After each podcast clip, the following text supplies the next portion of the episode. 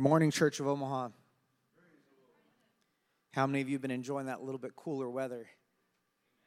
I, uh, I love this time of year, but I do hate the leaves. They're pretty to see on the trees, but when, when all the trees in my yard drop leaves every day, no matter how many times I feel like I rake the yard, it's always more leaves there. It's like you can never catch up. Uh, I am excited to get to stand before you this morning. I was just telling Pastor Powell, I'm not exactly sure why, uh, but I feel like the last several messages that I have got up here to preach have been a little, let's say, on the heavier end, um, as opposed to the, you know, light encouragement, make you feel good and clap your hands type messages. And I, am going to share with you a little bit of a secret. So, last time I spoke, I, I talked about the voice of God and kind of went through uh, several things and about how that we have to guard ourselves so that we m- make sure we know what God's voice actually sounds like. And at the end of that message, um, I, I had talked about how that sometimes, if we're not careful, there will be so many other voices within our head that we will begin to believe that the other voice is the voice of God. Those voices that speak in our ear and tell us that we're not good enough and tell us that we're, you know, we've done too much wrong and those kind of things. And if, if we're not careful, those, those voices take root within our heart someone came up to me later and said, you know, thank you for, for that message. I needed to hear that. I've been, you know, struggling with hearing those uh, outside voices, if you will, saying things that I know that aren't quite true. And um, I shared with that person something I'll share with you. Many times, and I'll only speak for myself, many times when I uh, preach certain messages and I, I get up and I feel very um, burdened for a specific word, it's often because I needed the word for myself first. Before I could ever stand here and share it with you, before I could ever get up here and, and preach it to you and teach it to you, uh, many times it, it's something that God had to deal with me first in my heart, in my mind, to fix before sharing with others. So I hope that whenever I stand before you and talk, that you never take my words as being something that is belittling or, or trying to diminish you and elevate me because the truth is, I need Christ just as much as you need Christ. And on that note, I want to turn to Ephesians chapter 4, verses 4 through 5. Ephesians chapter 4, verse 4 through 5. It says, There is one body and one spirit, even as you're called in one of your calling. One Lord, one faith, one baptism. If you will allow me just for a few minutes this morning, I want to talk to you on this title Many Messengers, but One Message. Many messengers, but one message. Now, you know, for the vast majority of man's history, society has been obsessed with measuring the value and worth of people. Uh, they use things like money and titles, uh, uh, inventions that, that they made, their overall intelligence, uh, and, other metrics to determine the worth of a specific individual. Um, Forbes has a, a, list of the top 500 companies. We, we are, are always obsessed with determining how much someone is worth. Are they worth more than another person because they have accomplished more in their life? They've earned more in their life. They've, they've made more things in their life that has helped other people. And I would like to say that this only happens in the world, but unfortunately, it's not necessarily true because we, we tend to do this sometimes in the church as well. Uh, across every major civilization throughout time, you will find some form of ranking structure. This is not new to America, new to capitalism. All major civilizations throughout the span of time have had different rank structures and way they determine who is more important and who is the lower class individuals. And, and don't get me wrong, we all want to feel important. We all want to feel valued and appreciated. And there's nothing inherently wrong with that. Wanting to know that your life matters, wanting to know that you have a, a sense of self worth and importance. There's nothing inherently wrong with that. But unfortunately, within the church, we, we tend to do the same thing where we look at the title held by the person speaking, or the number of books that they've written, or the size of their congregation, and use that as a metric to measure the importance or value that purpose. Now, on the surface, this may not seem like such a big deal, right? There's nothing inherently wrong with wanting to be valued or appreciated. The problem arises when that need for feeling important becomes the driving force in your life. It's when your need for recognition supersedes your need to fulfill your purpose. It's when your desperation for attention causes you to put your name above the name of Christ. So, if you allow me, I want to illustrate this by sharing a personal story with you. This story is true. Um, this, this story happened, it's been a while back, but I, I want to share this story with you because I think it illustrates very well the things that I want to cover this morning. In 2007, I was stationed at Fort Campbell, Kentucky.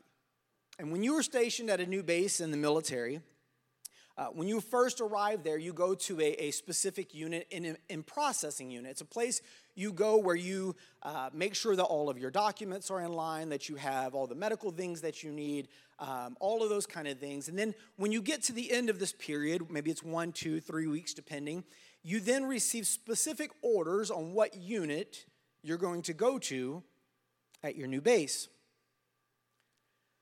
So at the end of two weeks, I had received orders that I was going to be going to the 561st Military Police Company of the 101st Airborne. Now, this unit was preparing to deploy to Iraq for a very important mission. And at this point in my military career, I had already been in the military for five years. I had already completed almost two years' worth of combat experience. So, by the Army standards, I was a seasoned soldier. And when I arrived at the 561st headquarter building, I was introduced to a young private who prior to my arrival was the only medic assigned to the unit.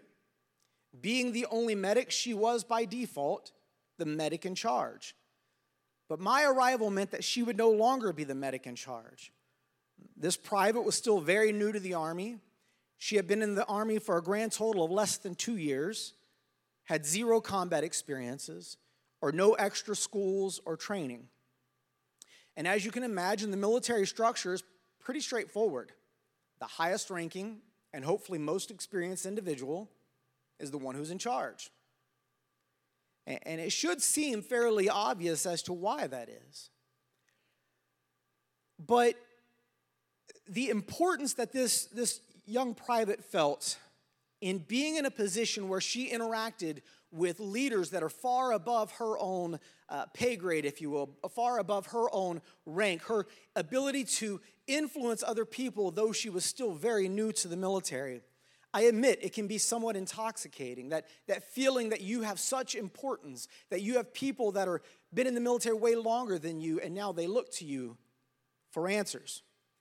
So when I arrive on the scene and challenge her place within the company, you can imagine that she was not overly thrilled about this.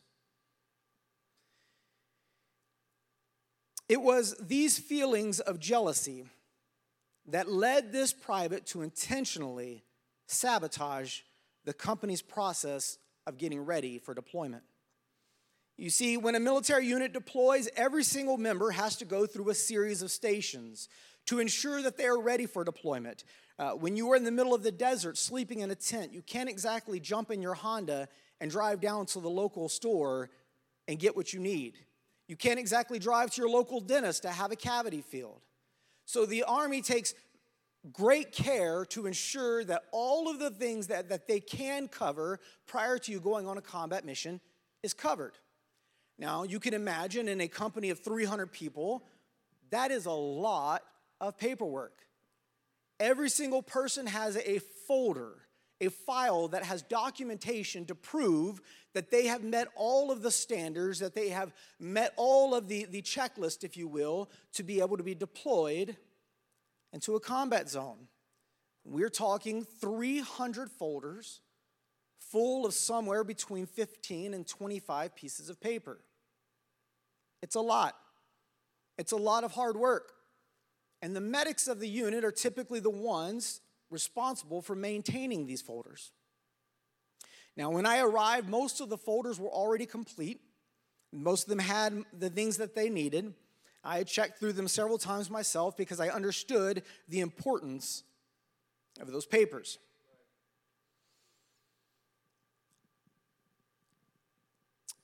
Shortly before we would go to, to our deployment, it was announced that I would be the person now in charge. Again, I had been in the military longer, I had higher rank, I had more time in, combat, I had more schools and more overall training.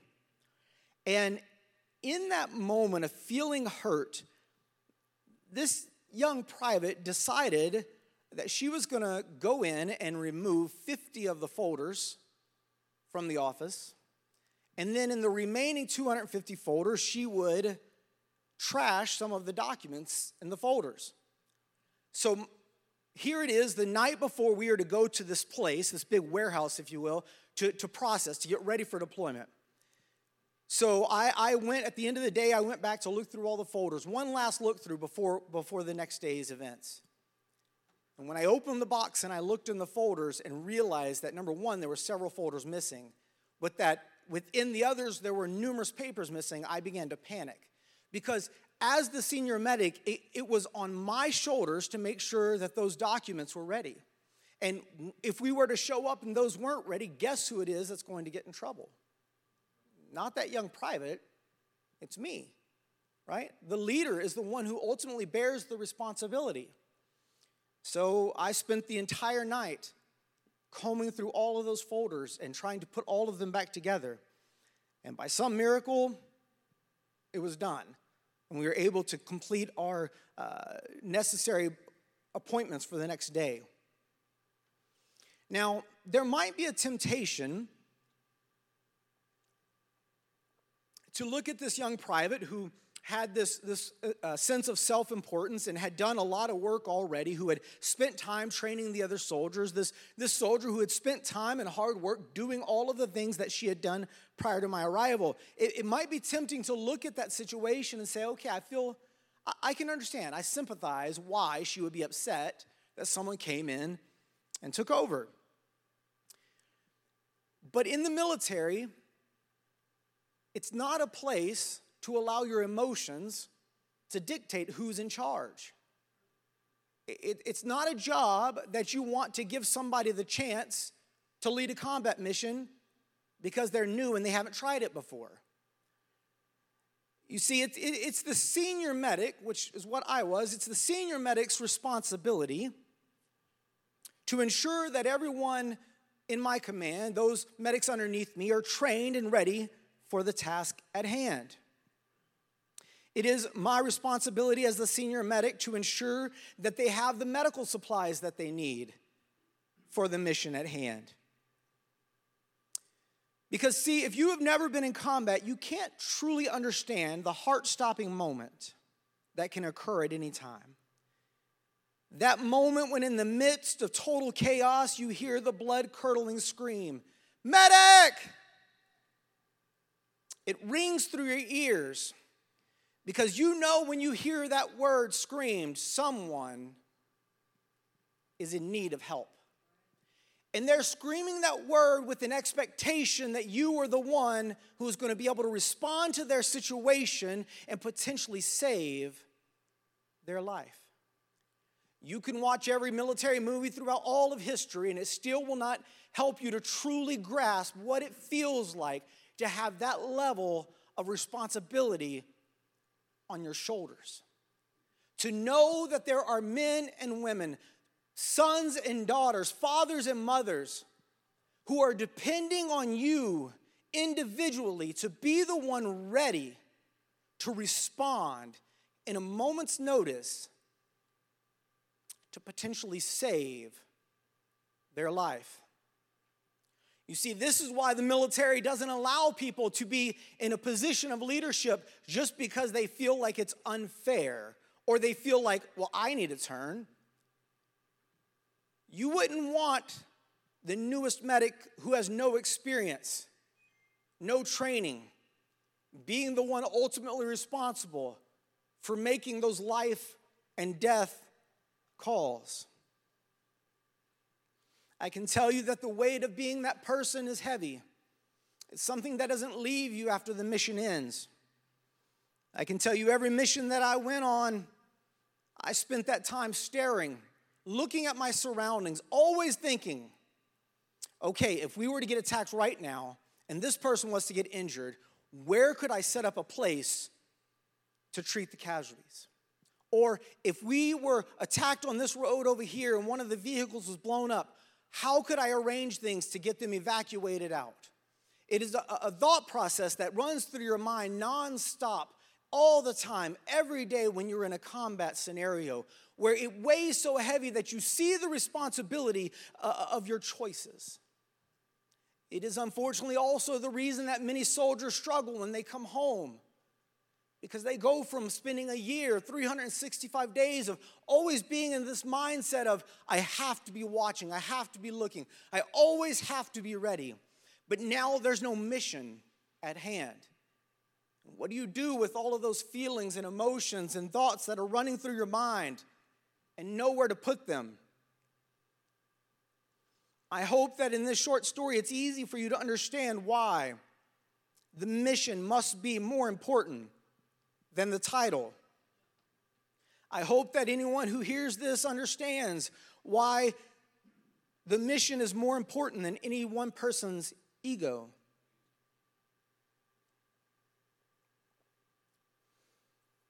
But, church, the spirit of pride that pushed this young soldier to risk the lives of others is not unique to the military. We see this story played out in jobs across this country. For hundreds of years, we have seen the spirit of pride and jealousy cause men to kill their own fathers to obtain a crown and a title. We can go all the way back to the book of Genesis and see a man kill his own brother because of jealousy. But I have to tell you, as bad as all of these stories are, they pale in comparison to the church. Because you see, as horrible as it is to see someone's life taken because of pride, we deal with man's eternal soul. The consequences of mishandling God's word can lead a person to eternal damnation. So this morning, I'm speaking to every person who says they love Jesus. I don't care if you don't feel called to, to preach the message. I don't care if you don't feel called to have a title. Because the truth is, every person filled with the Holy Ghost has been called to reach the lost. Your role in the kingdom is no more and no less important than any other person within the kingdom of God. There are people hearing my voice, possibly saying to themselves, Well, he's not actually talking to me. I, am a nobody. To which I say, That is a lie from the pit of hell. The same Jesus who died for me, the same Jesus who died for David Bernard and Billy Cole and T.F. Tenney and other pillars of the faith, is the same Jesus that looked at you in the moment of your need and died for your sins. So you can't tell me your life has any less value than mine because the King of glory saw you where you were in your sin, in your moment of iniquity, and still chose to love you enough to die for your sins. We are all called to be messengers of the gospel. But before you run out to find the nearest empty pulpit, I need to help you understand what it is that God expects from his messengers. Turn with me to Matthew chapter 23, and we're going to kind of skip through some of these verses here. But Matthew chapter 23, whew, I can already see, I don't know if I'm going to get through all of this. Matthew 23, we find Jesus talking. And he is, he is addressing his disciples, but he's also addressing the scribes and the Pharisees around him. Listen to what he says here, and I'm going to kind of try to go through this fairly quickly because I want to get somewhere here. In verse 2 of Matthew 23, it says this saying, The scribes and the Pharisees sit in Moses' seat. All therefore, whatever they bid you observe, they are, that observe and do. But do not ye after their works, for they say and do not. For they bind heavy burdens and grievous to be borne and lay them on men's shoulders, but they themselves will not move them with one of their fingers. We are called to share the gospel. We better be very careful that we're not trying to lay burdens and rules on other people that we ourselves are not keeping.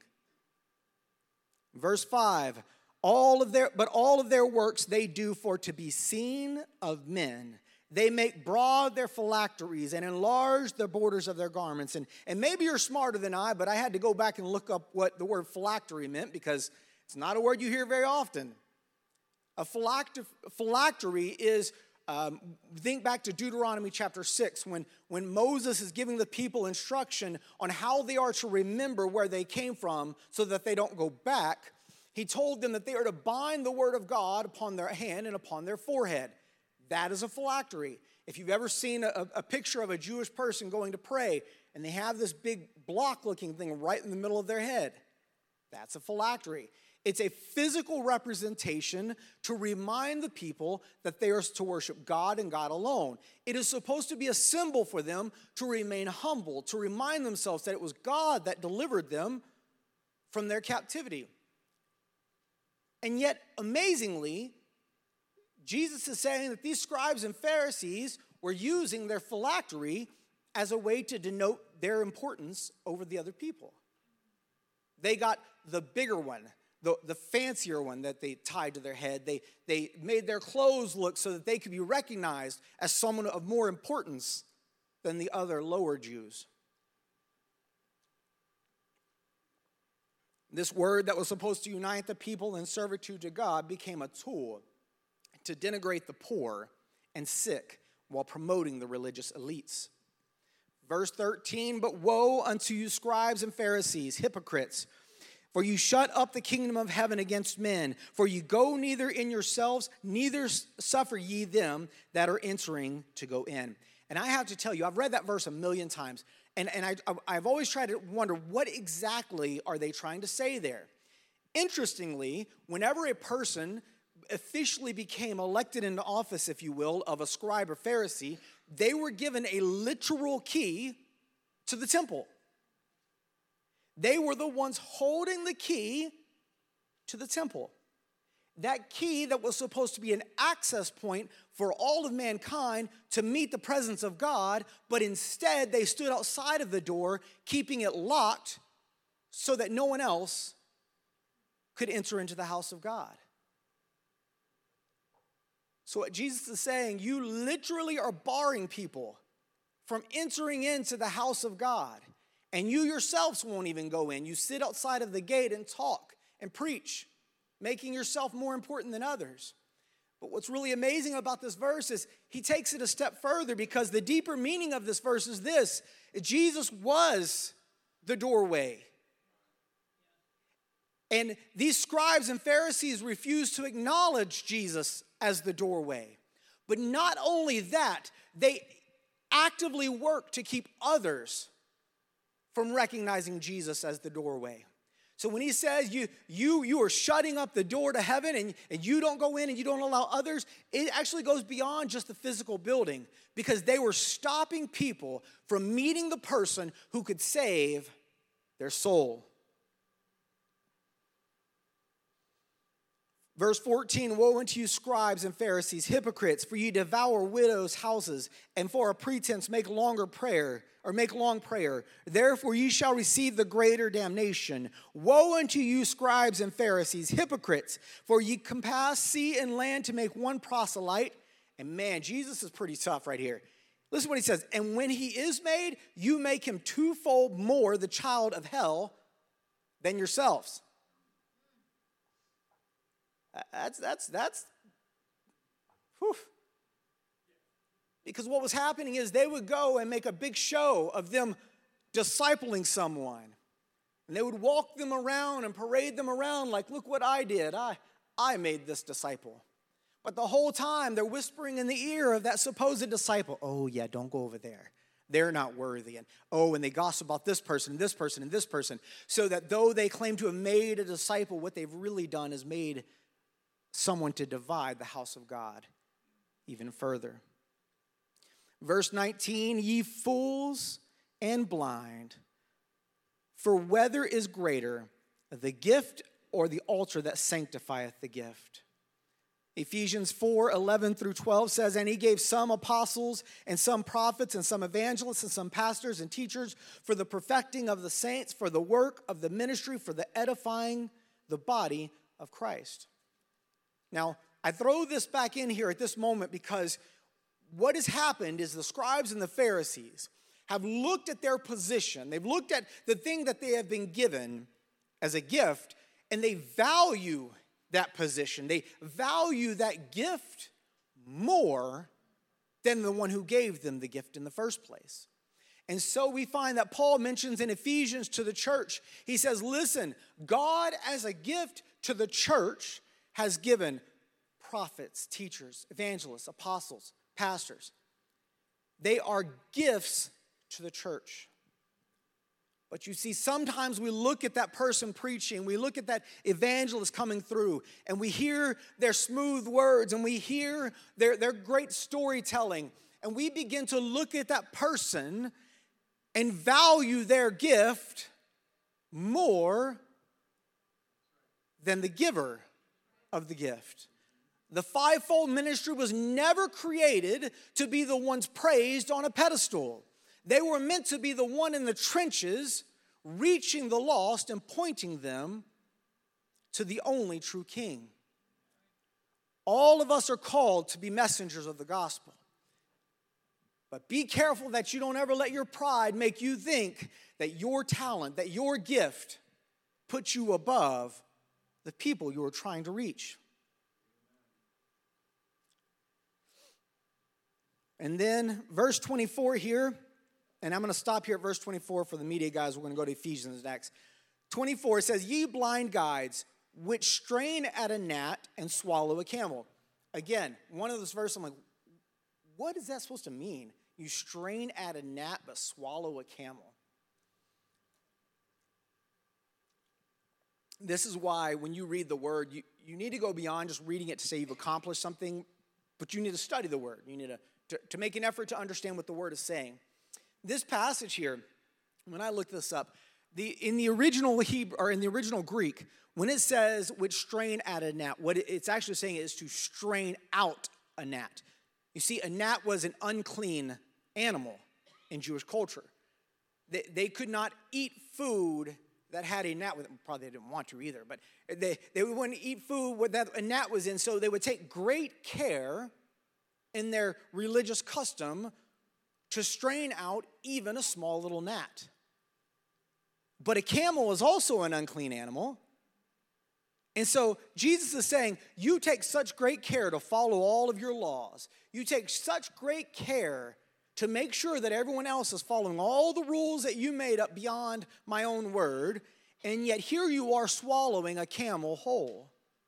You point to people and call them out for their sin, and yet in the same breath, you're over here doing worse than that in the first place. And this is why Jesus talks so much about not liking hypocrites. Because what happens is, is that when you are in that way that you are so hypocritical that you point out the smallest flaw in this one while you do the things way worse over here, when people find out,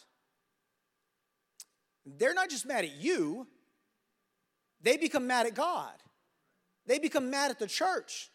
And they say, Church is just a bunch of hypocrites. Why would I go there? The truth is, that's not God's fault, it's yours or mine. Whenever we espouse laws on other people, but, but, but don't even try to keep them ourselves, it is our fault.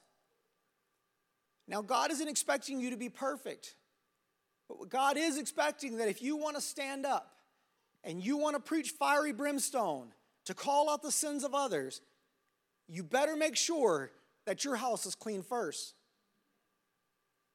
Now, a lot of toe stepping. Okay, we're going to move now to Ephesians chapter 4.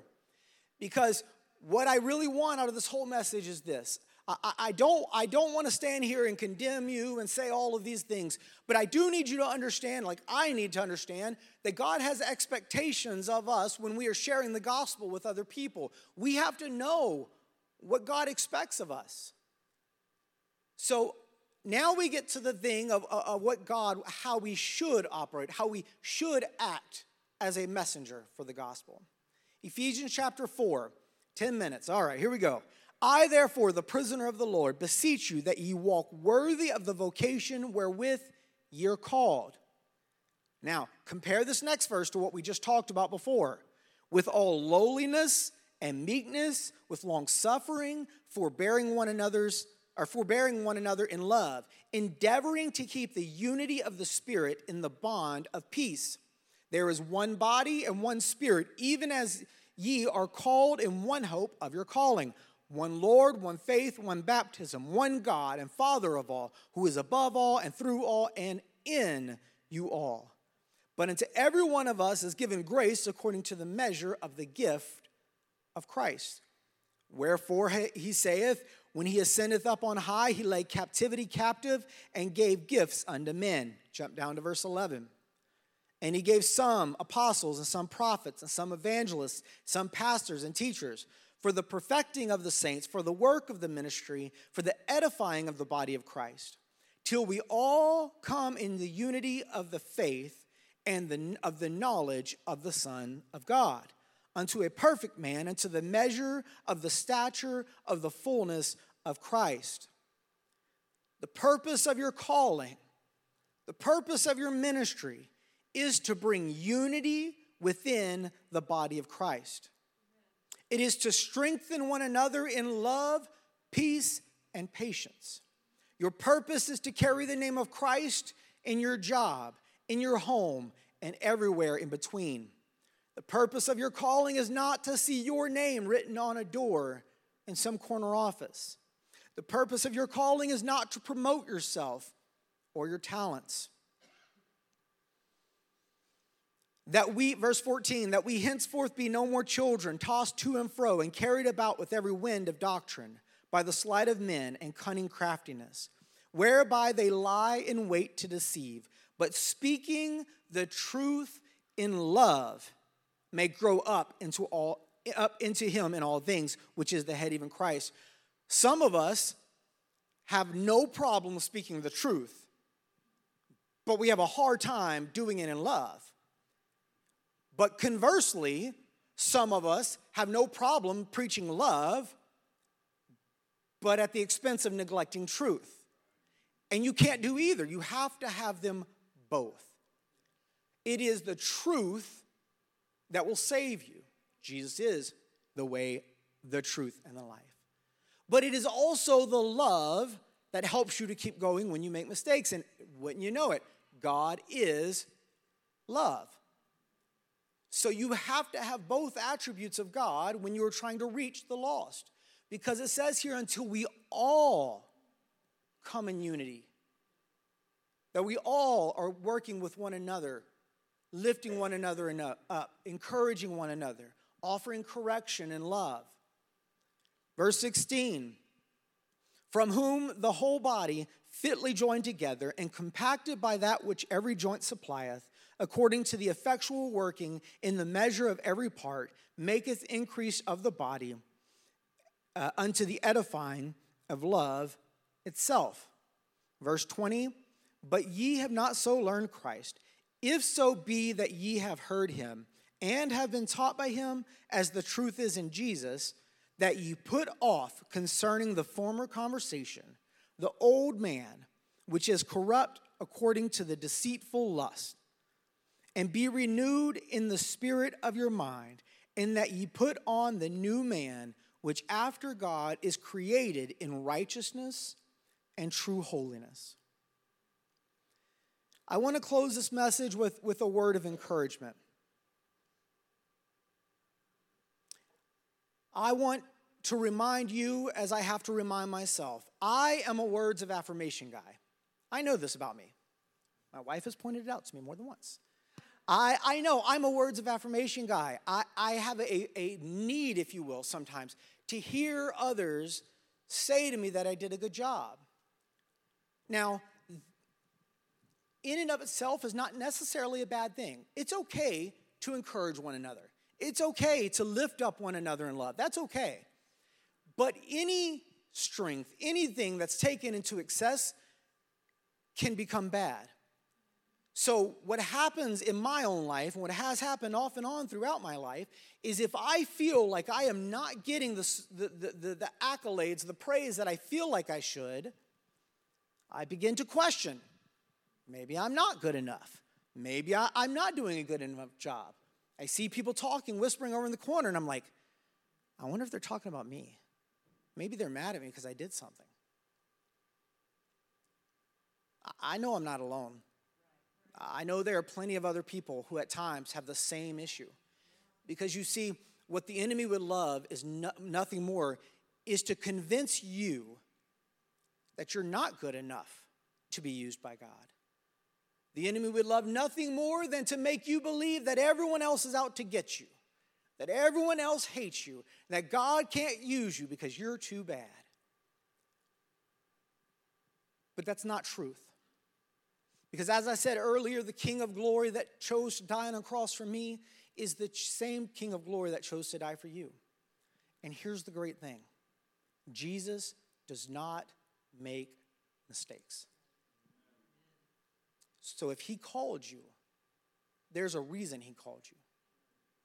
So when you hear that voice saying you need to give up, quit, you've made too many mistakes, you know, or you should know, I want you to ingrain in your mind that is not the voice of God.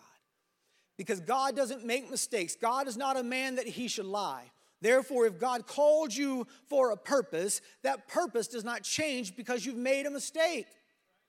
But what it does mean is that you need to pick yourself back up, figure out what went wrong, work on improving, and continue to press toward the mark of the prize of the high calling of God.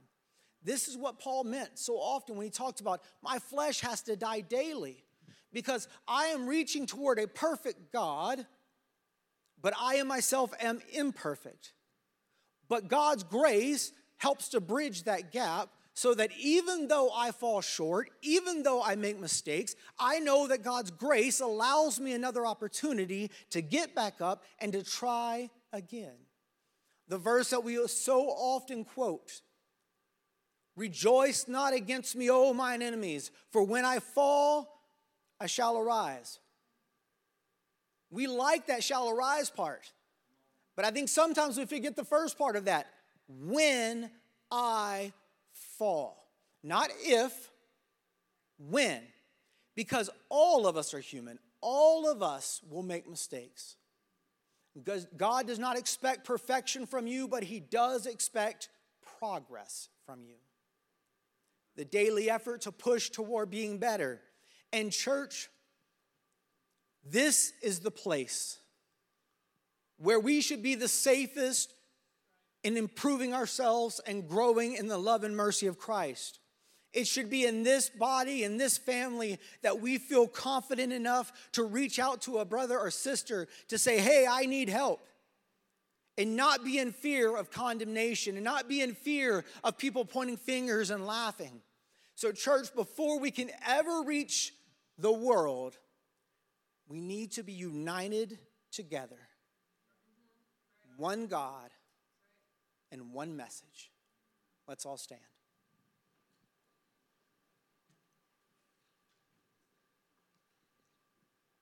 Lord, I thank you for the opportunity to gather together with like believers, with my brothers and sisters in Christ, Lord, knowing that we all have fallen short of your glory. But I thank you for the body of Christ, which was given to edify, to lift up, to love one another, to be in unity that we could all see your kingdom come and your will be done. Lord, right now I speak against every spirit of division, every spirit of hatred, every spirit of self promotion and pride and egoism. I rebuke it in your name that instead we would love one another in meekness and in humility, that we would recognize our need for your perfection. But I also rebuke that spirit of condemnation that would tell us that we are too far gone or that we cannot make it because your grace and your mercy is sufficient. Your blood covers a multitude of sins, and your death on Calvary was not in vain. So I pray, Lord, as we come into this next part of the service, that our worship would be lifted to you, who is the author and the finisher of our faith.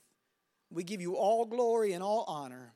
In Jesus' name, amen. Be back in 10 minutes, ready to worship.